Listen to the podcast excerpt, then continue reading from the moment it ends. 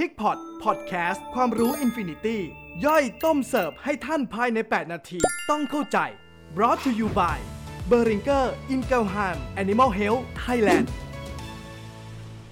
สวัสดีครับ ยินดีต้อนรับสู่ PIGPOT PODCAST ครับ เพราะความรู้ไม่มีที่สิ้นสุดครับ เราจะต้มยำทำข่าวนะครับ ให้กับทุกท่านนะครับใน8ถึง10 นาทีครับ ใน EP ที่แล้วครับเรามีการพูดคุยกันถึงเรื่องของตัวเซอร์โคไวรัสนะครับ ทบทวนในเรื่องของการเจอกลุ่มอาการต่างๆนะครับ รวมถึงภาพของการ cross protection นะครับของวัคซีนที่อยู่ในท้องตลาดในปัจจุบันเนี่ยก็ยังสามารถครอบคลุมนะครับ ไม่ว่าจะเปลี่ยนจีโนไทป์ไปเป็นแบบไหน วันนี้เรามาลงลึกกันสักนิดนึงครับ เพิ่มเติมกันหน่อยนะครับ ในส่วนของตัวเรื่องของ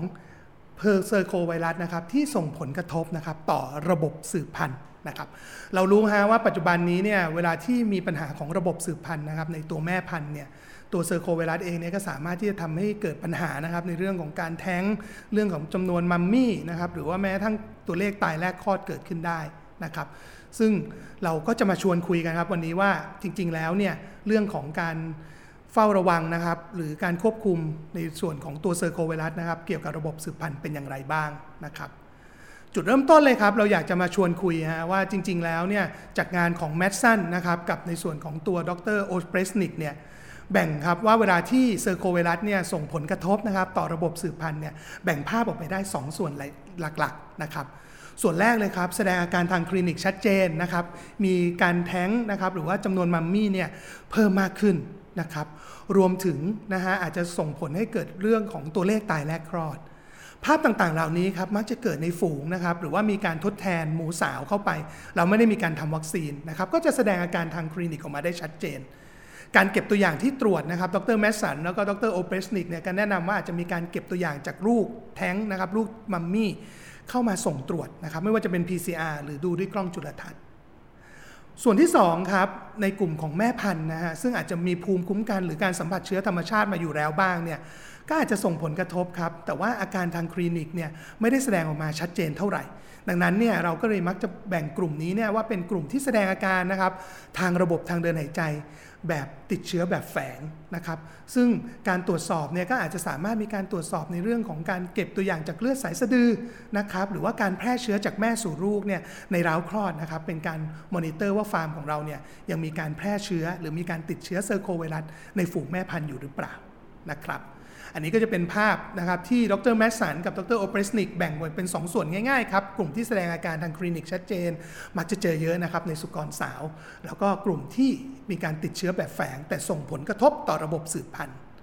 ทีนี้เกี่ยวข้องยังไงกับพวกเราครับ เราอยากมาชวนคุยก็เพราะว่าปัจจุบันเนี่ยหลังจาก ASF นะครับที่มีปัญหานะครับใน ASF สุกรในสุกรที่มีปัญหาระบาดในบ้านเราเนี่ยเราต้องมีการวางแผนในการทดแทนฝูงสุกรสาวขึ้นมา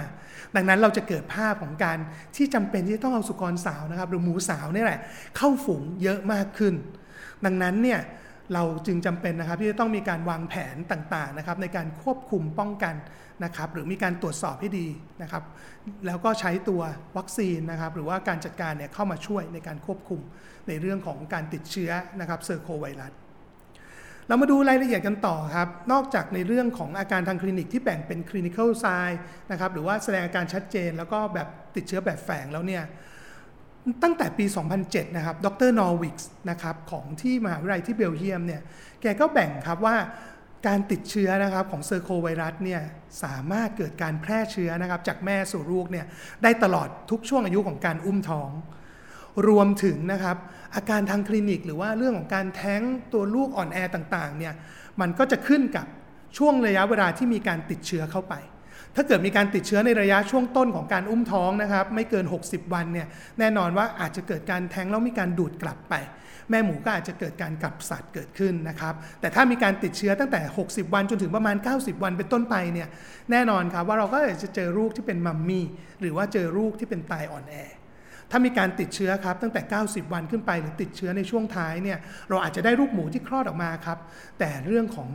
ตัวความแข็งแรงต่างๆ ก็จะส่งผลกระทบทันที นะครับดังนั้นเนี่ยเราก็จะได้ลูกหมูนะครับที่คลอดออกมารวมถึงคุณภาพลูกหมูที่หย่านมเนี่ยที่มีการติดเชื้อเซอร์โคไวรัสร่วมด้วย ดังนั้นฮะจากข้อมูลต่างๆ ไม่ว่าจะเป็นอาการทางคลินิก ติดเชื้อแบบแฝง หรือเป็นภาพที่ดร Nauwynck แยกมาให้เราเนี่ยการศึกษาในเรื่องของการควบคุมป้องกันโรคนะครับเซอร์โคโดยใช้ตัววัคซีนมาช่วยเนี่ยก็ถึงได้มีการศึกษากันเพิ่มมากขึ้นนะครับ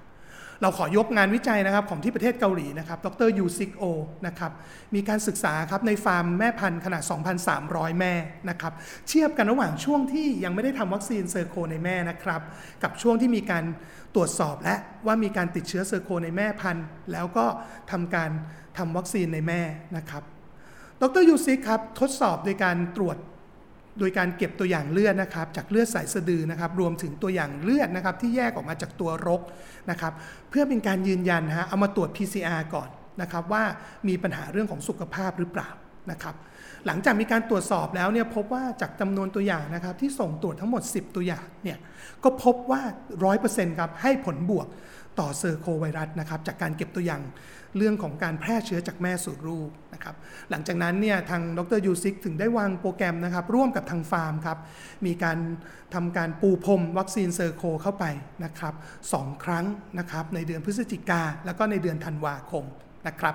หลังจากนั้นเนี่ยผ่านไปได้อีกสัก 3 เดือนครับ ก็เริ่มมีการเก็บตัวอย่างเพิ่มเติมครับว่ายังมีการแพร่เชื้อในกระแสเลือดอยู่หรือเปล่า แน่นอนครับว่าในช่วงแรกเนี่ยก็ยังเจอนะครับการแพร่เชื้อจากแม่สู่ลูกนะครับเมื่อเก็บตัวอย่างจากเลือดสายสะดือ ในเรื่องของตัวเลขนะครับผลผลิตต่างๆเนี่ยในช่วงที่มีการเปลี่ยนถ่ายเนี่ยก็ยังเจอภาพของตัวเลขนะครับมัมมี่นะครับหรือว่าปริมาณการ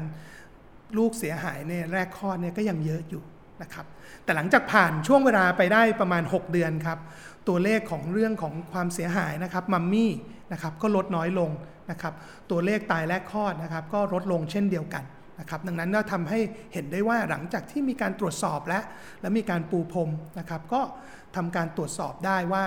ตัววัคซีนนะครับก็ช่วยนะครับช่วยให้แม่เนี่ยสร้างภูมิคุ้มกัน แล้วก็ลดความเสียหายลงไปได้นะครับ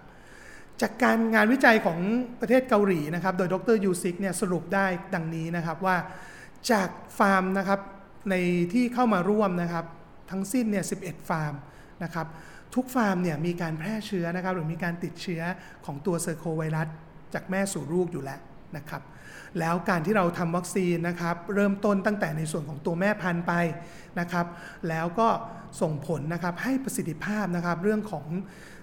ระบบสืบพันธุ์ในแม่เนี่ยดีขึ้นนะครับจำนวนมัมมี่เนี่ยปริมาณมัมมี่ที่เจอลดน้อยลงนะครับ ตัวลูกนะครับเปอร์เซ็นต์เลี้ยงรอดรวมถึงรวมเลขเสียหายก่อนหย่านมเนี่ยก็ดีมากขึ้น ได้จำนวนลูกหมูนะครับหย่านมเนี่ยเพิ่มขึ้นนะครับจาก 11 ตัวเนี่ยมาเป็นอย่างน้อยเนี่ย11.6 เพิ่มขึ้นมาอีกเกือบเกือบ 1 ตัวเลยทีเดียวนะครับ นอกจากนี้ครับพอสุขภาพลูกหมูนะครับไม่มีการหิ้วเชื้อจากแม่สู่ลูกมาแล้วเนี่ยก็ทำให้คุณภาพลูกหมูหย่านมเนี่ยส่งผลกระทบได้ดีครับ ต่อคุณภาพของลูกหมูอนุบาล ช่วงระยะเวลาลูกหมูนะครับที่เกิดจากแม่ที่ไม่ได้ทำวัคซีนเนี่ยจะเห็นได้เลยว่าตัวเลขนะครับเสียหายในอนุบาลเนี่ยอาจจะวิ่งอยู่ตั้งแต่ประมาณ 6%จนถึง 12%แต่ลูกหมูนะครับหย่านมที่เกิดจากแม่ที่ทำวัคซีนเนี่ย จะเห็นได้เลยครับว่าเมื่อลงอนุบาลไปแล้วเนี่ยตัวเลขเสียหายเนี่ยวิ่งอยู่ตั้งแต่ 0%จนถึงไม่เกิน 6%ครับ ดังนั้นเนี่ยสุดท้ายนี้นะครับการควบคุมป้องกันนะครับตัวเซอร์โคไวรัสนะครับในปัจจุบันเนี่ยถ้าเกิดว่าเราเจอปัญหานะครับในช่วงราวอนุบาล หรือว่าเจอปัญหาในตัวเลขผลผลิตในตัวแม่พันธุ์เนี่ยเราสามารถวางแผนเริ่มต้นได้ครับ ตั้งแต่หมูสาวมาจนถึงแม่พันธุ์ แล้วก็ส่งผลกระทบที่ดีนะครับ ต่อประสิทธิภาพเนี่ยของลูกหมูหย่านมรวมถึงลูกหมูอนุบาลด้วยนะครับ ในสถานะที่เป็นการกลับมาใหม่นะครับของ ASF นะครับที่เราจำเป็นที่จะต้องเอาหมูสาวเข้าฝูงเยอะขึ้นกว่าปกติเนี่ยการวางแผนนะครับเราก็ใช้วัคซีนเป็นเครื่องมือหนึ่งในการช่วยนะครับควบคุม